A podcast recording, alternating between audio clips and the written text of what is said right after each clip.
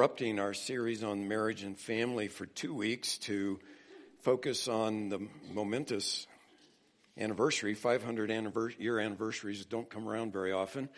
And so we want to focus on what happened 500 years ago that changed history, and I would dare say changed your life if you are a Christian here today. So I want to talk today on why the Reformation matters, and there are printed messages, as always, at all the exits. In your bulletin, you can find an outline, and then all of the messages are posted on the church website, and you can get either the printed or the audio messages, and those go back 25 years worth. So I'm not going to be reading a scripture here at the start, as I normally do uh, because there are many scriptures I'll be reading throughout the message, but want to focus with you for a few moments on why the Reformation matters. That's present tense. It still does matter. Uh, 500 years ago, that would be on Tuesday, October 31st, 1517, uh, one of the most significant events in history took place when a young Augustinian monk, 34 year old Martin Luther, nailed his now famous 95 Theses to the door of the All Saints Castle Church in Wittenberg, Germany. After I got this message done, I read somebody who claimed and said that scholars now think he didn't really nail it to the door. He mailed it to the Archbishop of Mainz. Uh, I am going to insist that he ma- nailed it and mailed it because, um, as I'll explain in a moment, the Archbishop wouldn't have wanted it translated, but Stan gave me this cup this week, Martin Luther, 500 years, and it says nailed it. And uh, I, I think that's appropriate. But um, you have to understand, in, in Luther's day, the church door, and now it's metal, I understand, over there, but it was wooden. It was like a bulletin board in our day where you just tack something up, and if you wanted to debate a matter as a scholar, you tack that to the door, calling for a debate on this particular matter. Luther wrote the theses in Latin, and the average commoner could not read or understand Latin. Uh, the reason I think he nailed it as well as mailed it is somebody uh, got it and translated it into German. And there was a fairly recent invention by a guy named Gutenberg called the printing press. And that allowed material, instead of handwritten, to be uh, copied widely and disseminated.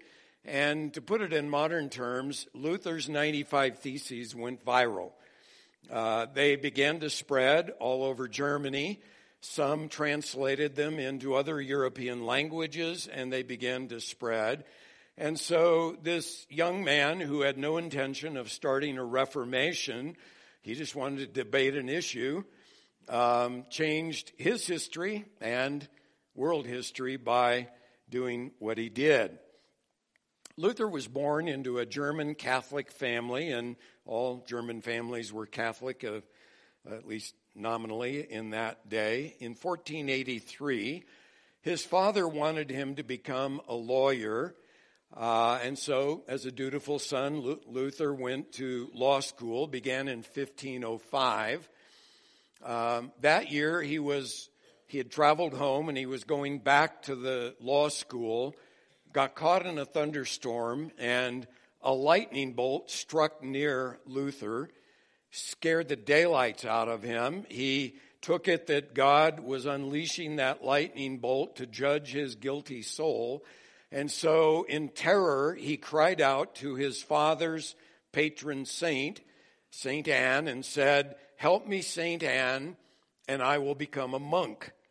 Two weeks later, much to his father's disapproval, Luther dropped out of law school and entered a monastery as a monk. Late, later years, Luther reflected back on his life as a monk and he wrote, I myself was a monk for 20 years.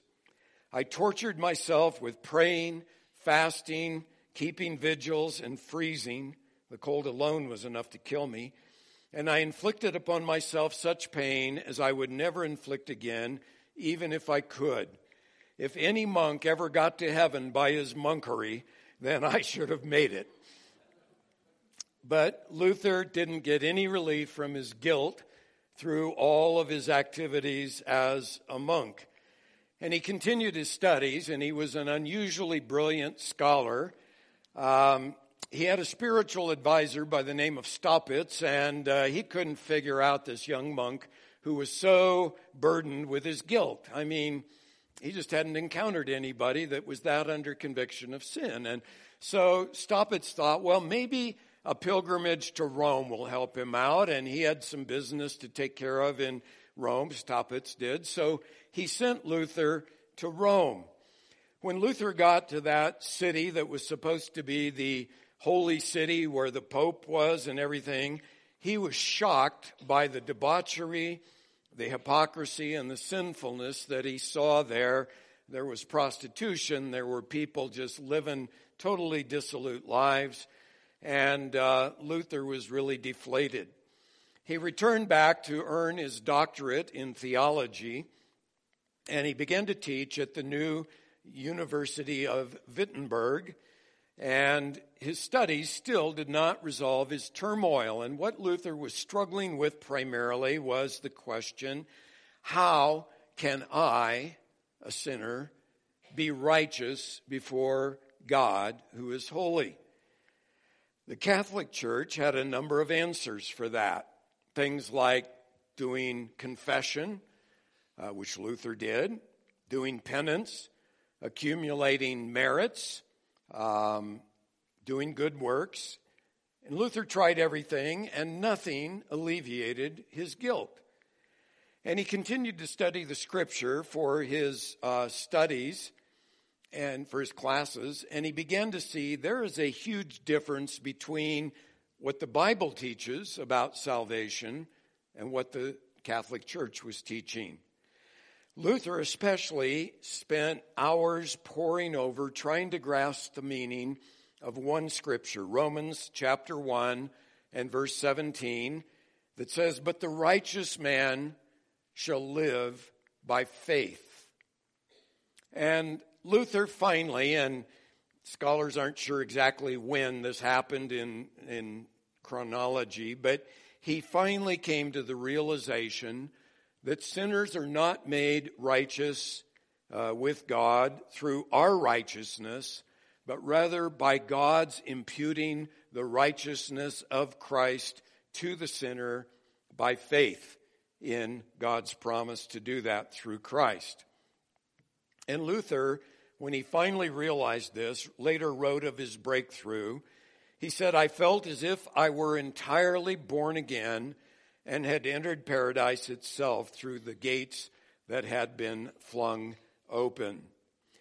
As Luther grew in understanding the gospel and scriptures, he grew increasingly frustrated with the church's sale of indulgences and so he posted his 95 theses. They're on the bulletin board outside, across from my office, if you want to see them there. Um, I read through, skimmed through them this week, and Luther was still in process when he posted those. He had not yet totally uh, disavowed indulgences, but he didn't like the way it was being done. And uh, he put those theses up, not knowing how his action would radically change not only church and world history, but his own life as well. The Pope at the time was a corrupt and hedonistic Pope named Leo X. Uh, Leo was part of the de Medici uh, clan in Italy, and through his father's uh, wealth and influence, he was made a priest at age eight. He became a cardinal in the church, which is the upper echelons, at 14. And he actually became pope at the relatively young age of 37. Um, he was not a believer in Christ. He made no pretensions of being a believer in Christ. Uh, he had a motto and that was God has given us the papacy, let us enjoy it. So he was taking advantage of the office, which involved a lot of wealth, a lot of power, and living the uh, life of someone with that kind of influence. He later, when he was Pope, somebody quoted to him from the Gospels, and Leo responded, How very profitable this fable of Christ has been to us through the ages. So he viewed the whole gospel as a fable, and it was a profitable fable for him. And he threw lavish parties that would last for weeks, and he uh, was into uh, spending gobs of money on art. It was he who commissioned Michelangelo to paint the Sistine uh, Chapel ceiling, and that took years, of course, with money. And so the problem was he spent so much on his extravagant lifestyle that he drained the Vatican coffers. He had no, no money to operate. And he was trying to raise funds to rebuild St. Peter's Cathedral. And he did it two ways. He sold positions in the church. You could buy your way into being a, a priest, or if you had more money, uh, archbishop or a bishop, archbishop. And of course, if you really had money, you could make it as a cardinal. So he, he sold positions in the church and he sold indulgences. Um, Albert of Mainz, who was in Germany, had already bought two bishoprics he was 23 years old, but he wanted a third one because being a bishop, an archbishop especially, uh, meant money and it meant power. And so the problem was it was against church law to hold that many bishoprics.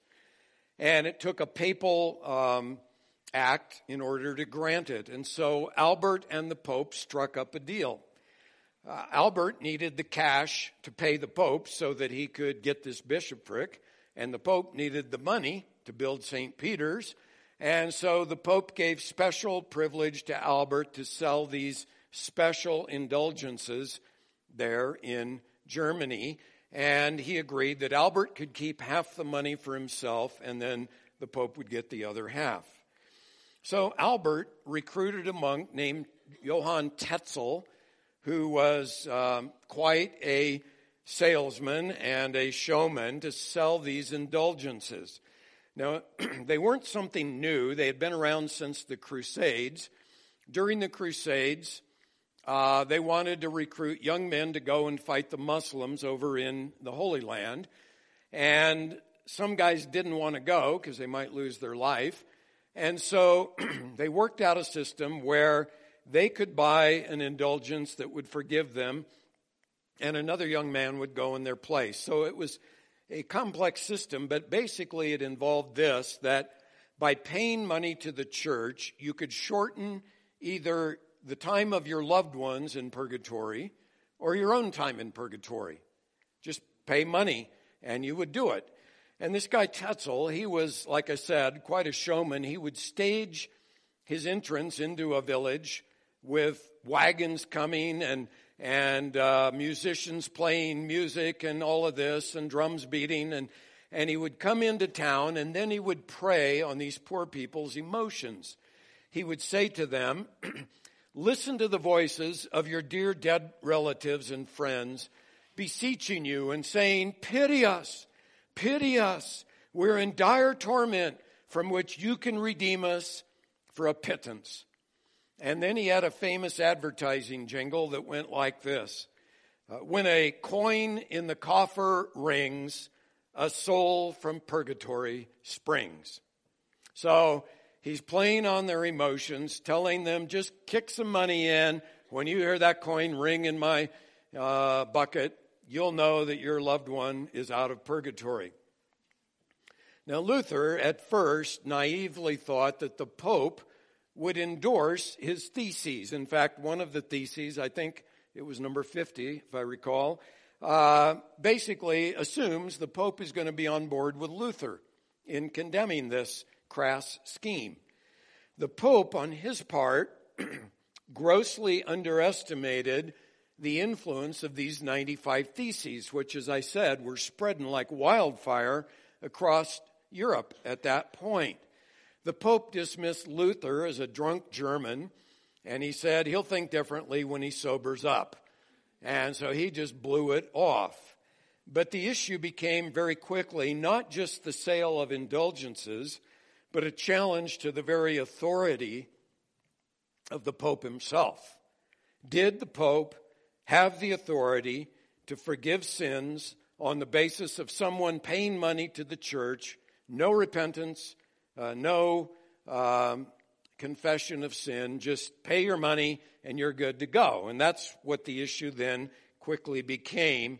And uh, meanwhile, Luther was writing against what he saw as all of these uh, things that were wrong in the church. He wrote several books, and uh, Luther declared that a simple layman with the scriptures was superior to both popes and councils without them.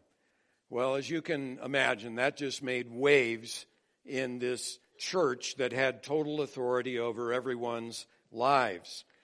Uh, in 1520, three years after the um, uh, 95 Theses, the Pope issued a papal bull, which was a um, an order from the Pope excommunicating Luther from the church. Luther took it and publicly burned it in defiance of the Pope. Uh, that led to um, uh, Charles V, who was the uh, Holy Roman Emperor, calling for the diet of worms. Now, that doesn't mean eating worms. A diet was a council, a meeting. And Worms was a city in Germany. And so they held this meeting in 1521. Luther naively went to the meeting thinking, good, I'll finally have a chance to debate my 95 theses. He got there and suddenly realized this isn't a debate, this is a judicial hearing and they stacked Luther's books on a table and said, Did you write these? Yes, he did. And then said, Will you recant? Will you disown all that you have written? Uh, Luther asked for a day to consider it, a day of soul searching for him. And he came back and gave a very famous now reply. He said, Unless I can be instructed and convinced with evidence from the Holy Scriptures or with open clear and distinct grounds of reasoning, then I cannot and I will not recant because it is neither safe nor wise to act against conscience. And then he probably added, Here I stand. I can do no other. God help me. Amen. Well, of course, Luther was condemned because he wouldn't recant. And um, he was granted safe conduct back to Wittenberg. A century before then, the Czech reformer Jan Hus had been granted safe passage also by the church when he went to stand trial for his views, and the church reneged on it, kept Hus in prison for a year, torturing him before they finally burned him at the stake. And history says he died as the flames licked his body singing praises to God. But Luther got out of there at least. But the thing was, now he was an outlaw, and anyone could kill an outlaw with no reprisal from the state. And so basically, he's open game. He's going back to Wittenberg, and he's on a, a cart. And suddenly, out of the forest, a bunch of armed horsemen came, abducted Luther off of the cart, and whisked him away. They were sent by Luther's protector, a man named Frederick the Wise, and uh, it was for Luther's protection. They hauled him off to the Wartburg, Wartburg Castle, which was one of Frederick's castles, and kept him hidden there for 10 months. During that time, Luther wrote more books, but the most significant thing he did that had the greatest impact was he translated the scriptures into common German. In fact, I read this week in studying for this message that that translation is still used today as a, an expression of classic German. and it united all of these different dialects of German that were in that area at the time and served to allow the common man to read the scriptures. In case you don't know, in 1536, William Tyndale was first of all strangled and then burned at the stake because he dared to translate the Bible into English. And that was a capital crime. You could not have the Bible in anything but Latin. And so Luther uh, translated the Bible. Well, as it spread across Europe, the Reformation uh, was the heart of the Reformation was that it recovered the gospel of God's grace as opposed to this system of works and even money that had engulfed the church. Um, the Reformation challenged the authority of the Pope and of church tradition, subjugating all of that to the Bible. I'll look at that in a moment. Sola Scriptura, the Bible alone. Uh, the Reformation replaced the Mass with the sermon. It abolished this whole system of indulgences and merits uh, in order to be saved. It abolished the unbiblical doctrine of purgatory. Uh, it did away with uh, venerating Mary, uh, praying to Mary, praying to the saints, and taught that you can go to God through Christ alone, another one of the solas. Um, it did away with venerating idols and icons and relics in the church. In fact, uh, Luther's protector, ironically, Frederick the Wise, had thousands of um, relics. This is a hair of the Apostle Peter, or this is a splinter from the cross of Christ, or that kind of thing. This fragment of a bone is from one of the apostles. And people would come and worship these things, thinking it gained them further favor with God. Uh, the Reformation did away with that. Uh, it reintroduced, as Bo mentioned, something that had fallen by the wayside, and that was congregational singing. Luther wrote many hymns. The best known today is A Mighty Fortress is Our God. Uh, the Reformation put the Bible in the common language of the people who before then could not read it. Uh, it taught the priesthood of every believer. Every believer has direct access to God through Jesus Christ. It recognized only two sacraments or ordinances instead of the seven of the Catholic Church.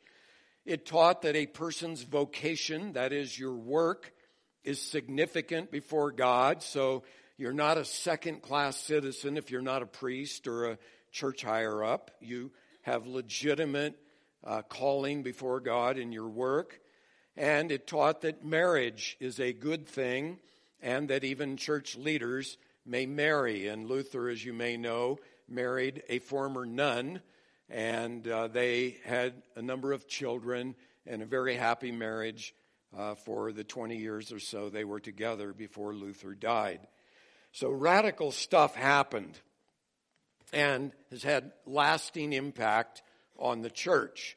Today, however, there are a number of evangelical Christians who are saying that the Reformation created needless division in the church and has led to schism and division and so on, and that we need to come together on all the areas we agree, set aside our differences, and basically reunite with Rome. Uh, there are many other evangelicals who are attracted to the ancient liturgy of the Orthodox Church, which um, really isn't a whole lot different than Rome, just on some cosmetic things.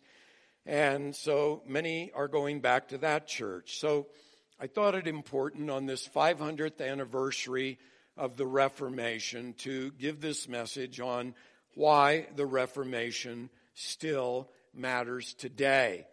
To sum it up, it matters because it recovered the gospel and the gospel is summed up in these five solas. Sola means alone uh, in Latin.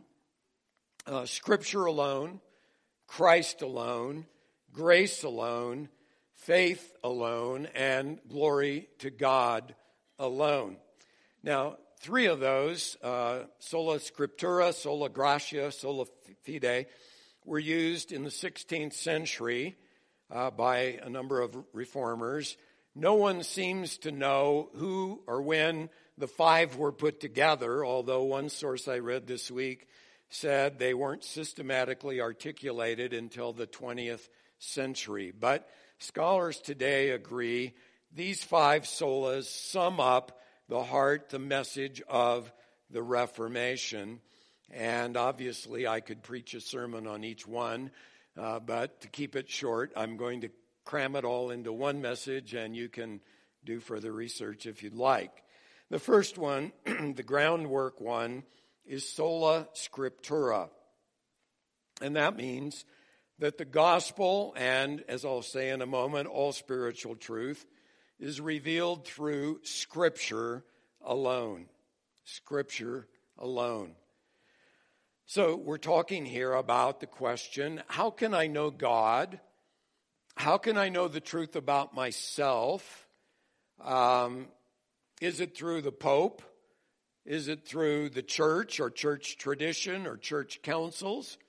Or maybe it's just through a personal experience I had. I was out in the woods and I felt something, and I'm sure it was God because of the feeling I had. Is that how we know God? Or is it, as the reformers insisted, the only source of spiritual truth that we have is God's Word, His inspired Word, the Bible alone? It rests on several key scriptures. Uh, 2 Timothy chapter 3, verses 16 and 17 should be familiar to you. All scripture is inspired, that means God breathed, inspired by God, and is profitable for teaching, for reproof, for correction, for training in righteousness, so that the man of God may be adequate, uh, equipped for every good work. Or the apostle Peter in 2 Peter chapter 1 verses 20 and 21 writes, "But know this first of all that no prophecy of scripture is a matter of one's own interpretation, for no prophecy was ever made by an act of human will, but here's how we got the scripture, men moved by the Holy Spirit spoke from God. So the Spirit inspired the Word. Or, in a very succinct statement, Jesus in his upper room prayer in John 17 17 asked, Father, sanctify them in the truth. And then he added, Your word is truth. Now, in Luther's day, and still even down to today, the Catholic Church will teach well, the Word of God is authoritative, but, and this is the key but, but it can only be understood and taught by apostolic tradition that is handed down through the teaching authorities in the church. And the teaching authorities are called the magisterium. And of course, the Pope is at the head of the magisterium. And so only that which they hand down is authoritative and proper you do not have the right to study the Bible and come up with your own understanding of it based even on sound principles of interpretation. You have to trust us, the magisterium. And they also add that these teachings of the magisterium may develop and deepen over time. Now, they just opened the door there and let, you know, all kinds of things in. Because where do you get a doctrine like purgatory? Well, the magisterium declares that it's there somewhere. Uh, how about the infallibility of the Pope? Well, that didn't come about till the 19th century when a powerful Pope got them to vote that in. Uh, the Immaculate Conception and Assumption of the Virgin Mary, saying that she was conceived without sin she lived a sinless life and she was assumed into heaven uh, by uh, ascension. That doctrine didn't used to exist, now it does because the magisterium says it exists. Um, praying to the saints, many other doctrines You won't find them in the Bible, but they will say, well, it's tradition. The, the church magisterium has developed and now holds that doctrine. There's another threat to sola scriptura in our day, and that is many evangelicals even will claim personal direct revelation from God that doesn't line up with Scripture. The Lord told me, that kind of thing. You've all met people who tell you that. Well, the Lord spoke to me and said, I remember back in the 80s, I was listening to a series on uh, spiritual gifts by a very well known charismatic leader. And uh, he mentioned how he had married or had not married, he refused to marry a couple where one was a believer and one was not. Well, that's what Scripture says you should do. Don't marry a believer and an unbeliever. But then he said, But the Lord showed me I was wrong. So the Lord was showing him Scripture wasn't his standard. This, I don't know how he got it. Some inner voice or something told him, You're wrong. And uh, that kind of thing. Now, Luther and the other reformers saw very quickly that if you elevate tradition or the magisterium's views or personal experience or voices from God or whatever on the same plane as Scripture, very soon those things dominate Scripture, and Scripture takes a back seat to these other things. And again, this is not to say we disregard, for example, the teaching of the early church councils. The Nicene Creed, the Athanasian Creed, some of those have wonderful truth, and some of the early church fathers had some wonderful insights into Scripture, but it's to say this none of those things are on a par with Scripture. They are subject to Scripture, and if it can be shown from proper study of Scripture that any of that is wrong, Scripture is our only authority. And so, all spiritual truth, especially the truth of the gospel, has to come out of the Word of God. It can't come from other sources. And that is the plank, the main plank of the Reformation, Scripture alone. A second is solus Christus, and that means that the gospel is centered on and comes to us through Christ alone. Because God is holy, and we all, all people, are sinful. We cannot do anything on our part to bridge that chasm. And so God sent his only son, Jesus, eternal God, and took on human flesh, and he is the only mediator between us and a holy God. And that means good works. Some religious leader, be it the Pope or anybody else, nothing else can reconcile us to God. We don't have to go through a priest to get to God. Christ is the only way to God. And faith in his atonement on the cross is sufficient to reconcile us, as I'll mention in a moment. Jesus said this, John 14, 6, I am the way and the truth and the life. No one comes to the Father except through me.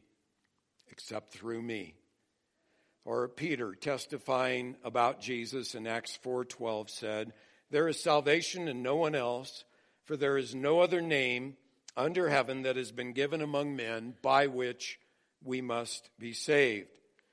Or the apostle Paul said in Romans 3:24 that a person is justified, that is declared righteous before God as a gift by his grace through the redemption that is in Christ Jesus. Right there, you've got uh, you've got grace alone, you've got Christ alone, you've got uh, faith alone, and that Christ is the way.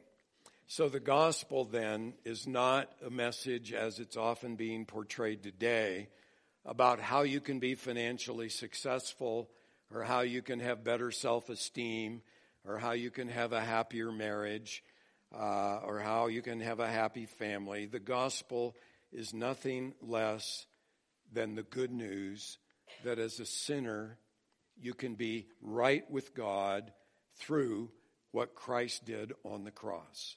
He died in the place of sinners. And if you'll trust in his sinless life and his sacrificial death and his bodily resurrection as your only hope of heaven, the Bible declares God justifies those who have faith in Jesus. So trusting him alone as the means of salvation. So scripture alone, Christ alone. Then thirdly, sola gratia means the gospel is believed and received through or by grace alone. And here, a key verse is Ephesians chapter 2, verses 8 and 9, which says, For by grace you have been saved through faith. We'll look at the faith part in a moment. And that not of yourselves. It is the gift of God. It's a gracious gift of God, not as a result of works, that no one may boast. And then Romans 11:6 declares, "But if it's by grace, it's no longer on the basis of works, otherwise grace is no longer grace." Now what does grace mean?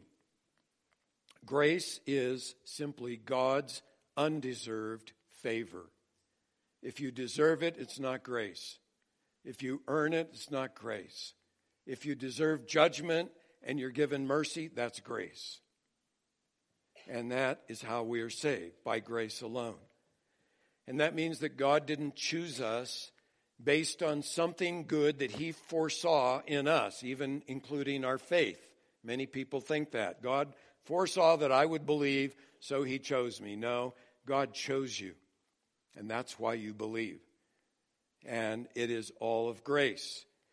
I like the way the Cambridge Declaration of the Alliance of Confessing Evangelicals stated it. And I'm going to read it to you since it's much clearer than I could say. Unwarranted confidence in human ability is a product of fallen human nature. God's grace in Christ is not merely necessary, but it is the sole efficient cause of salvation. We confess that human beings are born spiritually dead and are incapable of even cooperating with regenerating grace. We reaffirm that uh, in salvation we are rescued from God's wrath by His grace alone. It is the supernatural work of the Holy Spirit that brings us to Christ by releasing us from our bondage to sin and raising us from spiritual death to spiritual life. We deny that salvation is in any sense a human work. Human methods, techniques, or strategies by themselves cannot accomplish this transformation. Faith is not produced by our unregenerated human nature. So grace alone. And then that leads to faith alone, sola fide. Uh, the gospel is received through faith alone. Many, many verses affirm this. I just picked three. Um, John 3:16 for God so loved the world that he gave his only begotten son notice that whoever believes in him should not perish but have eternal life so it is faith in Jesus alone that gives us eternal life. Or uh, Paul in Romans 4 4 and 5 says, Now to the one who works, his wage is not credited as a favor, but what is due. So when you work and you get your paycheck, you don't think your boss is being gracious. He's giving you what you earned. But to the one who does not work, but believes in him who justifies, not the one who's trying to improve his life and doing good works and adding up merit. No. The one who justifies the ungodly, his faith is reckoned as righteousness, credited as righteousness. So, faith in him who justifies the ungodly. And then in Galatians 2:16 and before I read this, let me mention Galatians was written to counter an error that is very similar to the error of the Catholic Church today. The Galatian heretics were saying, We believe you're saved by grace through faith in Christ. Amen. But that's not quite enough. You just have to add circumcision and keeping the Jewish law. That's all. Just add that and you're good. And Paul condemned that and said, no, it's by grace through faith in Christ alone. That's it. And so in Galatians 2:16, notice the emphasis here on faith.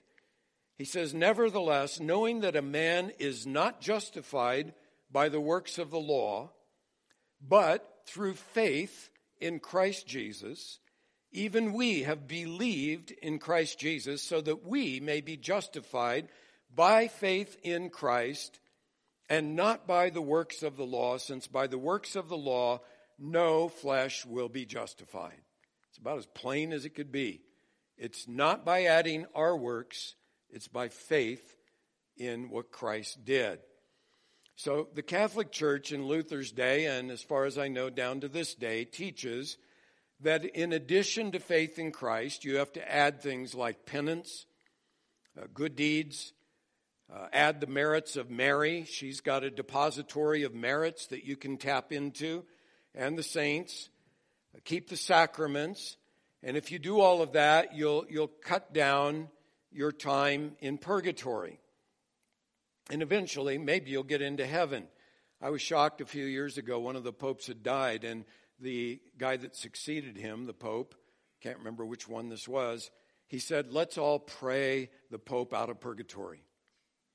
So here is the top guy, and he's still in purgatory. And he needs our prayers to get him out. Uh, that's not good news for the rest of us, is it? But they view also justification is a process.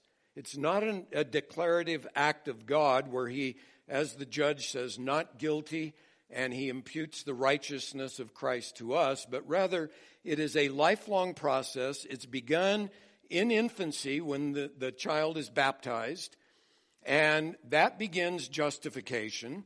And then it's the infusion of righteousness unto that person over time uh, through their good works. And it adds up over time. Uh, the Councils of Trent was a, a Catholic attempt to refute the Reformation and in those canons of the Council of Trent, they pronounce anathema, that is, eternal judgment, on anyone who teaches that we are justified before God by faith alone. And those, those councils are, or those uh, canons are still in effect in the Catholic Church today. Now, the reformers, of course, rightly taught, we're not talking about just empty voicing, I believe in Jesus, and then you go on living as you've always lived. They taught that genuine saving faith includes repentance. And you can tell that a person is saved by their works. As James says, faith without works is dead. But the, the key thing is this those works are the fruit, the result of saving faith, not part and parcel with it.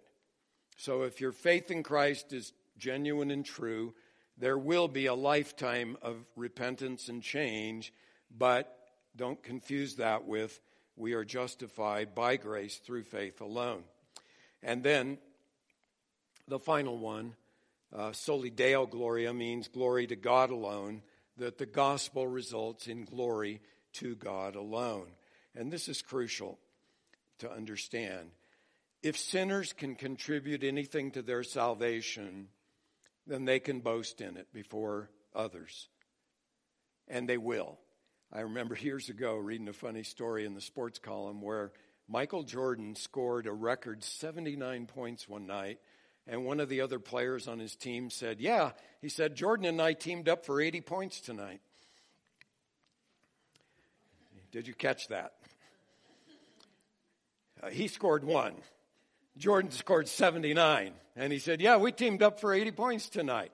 Well, if the sinner can score one and God scored the 79, the sinner's going to boast and say, Hey, I teamed up with God, man. That's why I'm saved. And congratulate himself. And so the scripture says, No, God saves sinners through the finished work of Jesus Christ by grace alone, through faith alone and it's all a gift, and then that means your boasting is zero. Zero. God won the game in spite of you, not because of you. Let me read a couple of scriptures. 1 Corinthians chapter 6 verses 26 to 31. The apostle Paul is writing to a church that's beginning to boast in themselves and he says this: "For consider your calling, brethren, that there weren't many wise according to the flesh." How do you suppose they took that in Corinth when that was read? You know, not many of you guys have a high IQ. That's kind of what he's saying. Uh, not many mighty. You're a bunch of weaklings. Not many noble. You're a bunch of nobodies. But here's the issue God has chosen the foolish things of the world to shame the wise. And God has chosen the weak things of the world to shame the things which are strong, and the base things of the world and the despised. For a third time, he says it God has chosen the things that are not. Why? So that he may nullify the things that are. And here's the bottom line so that no man may boast before God. And then he adds these great words, but by his doing, you are in Christ Jesus, who became to us wisdom from God and righteousness. There's how we're right with God in Christ Jesus, and sanctification and redemption, so that just as it is written, let him who boasts boast in the Lord. Or another well known text in Ephesians chapter 1, verses 4 through 6, Paul says, Just as he chose us in him before the foundation of the world, that we would be holy and blameless before Him.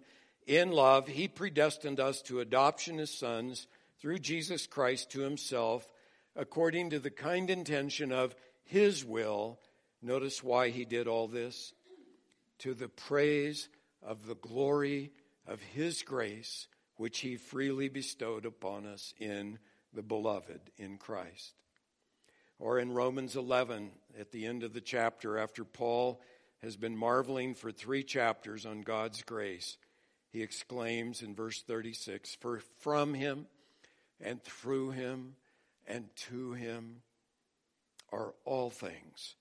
To him be the glory forever. Amen. Now, I'm going to just pass on this really quickly here, and I'm, I'm going to talk about it more next week. But it's really important to understand that while God commands sinners to repent and believe in Jesus, at the same time, no one is able to repent and believe in Jesus unless God grants it and God draws him to Jesus. Because the Bible says the natural man is not able to understand the things of the Spirit of God. Paul in 2 Corinthians 4 3 and 4 explains it this way.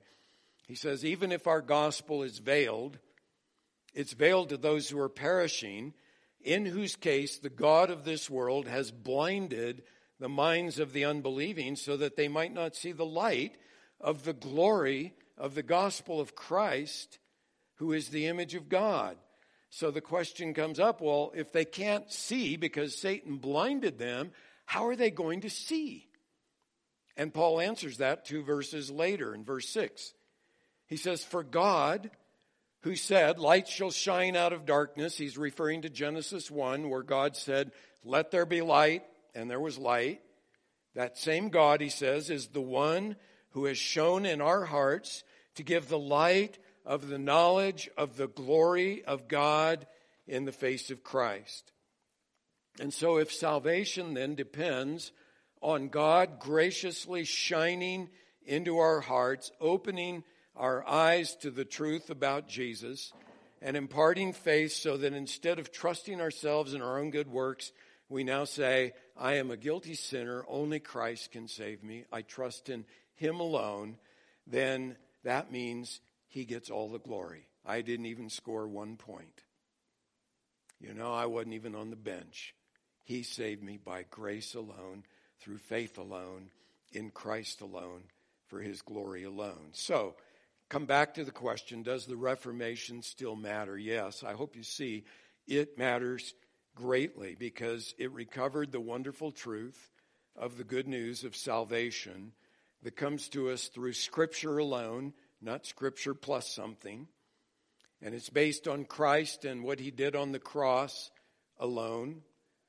And it is received by grace alone, through faith alone, and it results in glory to God alone. So don't be seduced by any other message because, as Peter says, this is the true grace of God. Stand firm in it. Father, we come before you thanking you for how you worked in history to recover this great message. We all here could be blind in our sins, trying vainly to work our way into your favor, and having no hope beyond the grave. But because of your mercy in Christ, we can stand before you clean and forgiven. All of our sins placed on Jesus, all of his righteousness placed on us as a free gift. I ask, Lord, if any are here who have never received the gift of your salvation, that they would not let the sun go down today without coming before you and saying, Lord God, be merciful to me, the sinner. I pray, Lord, that you would help us to stand firm, help your church to stand firm on the gospel of the grace of our Lord Jesus Christ and not bow to compromising and giving that up for the sake of some sort of unity.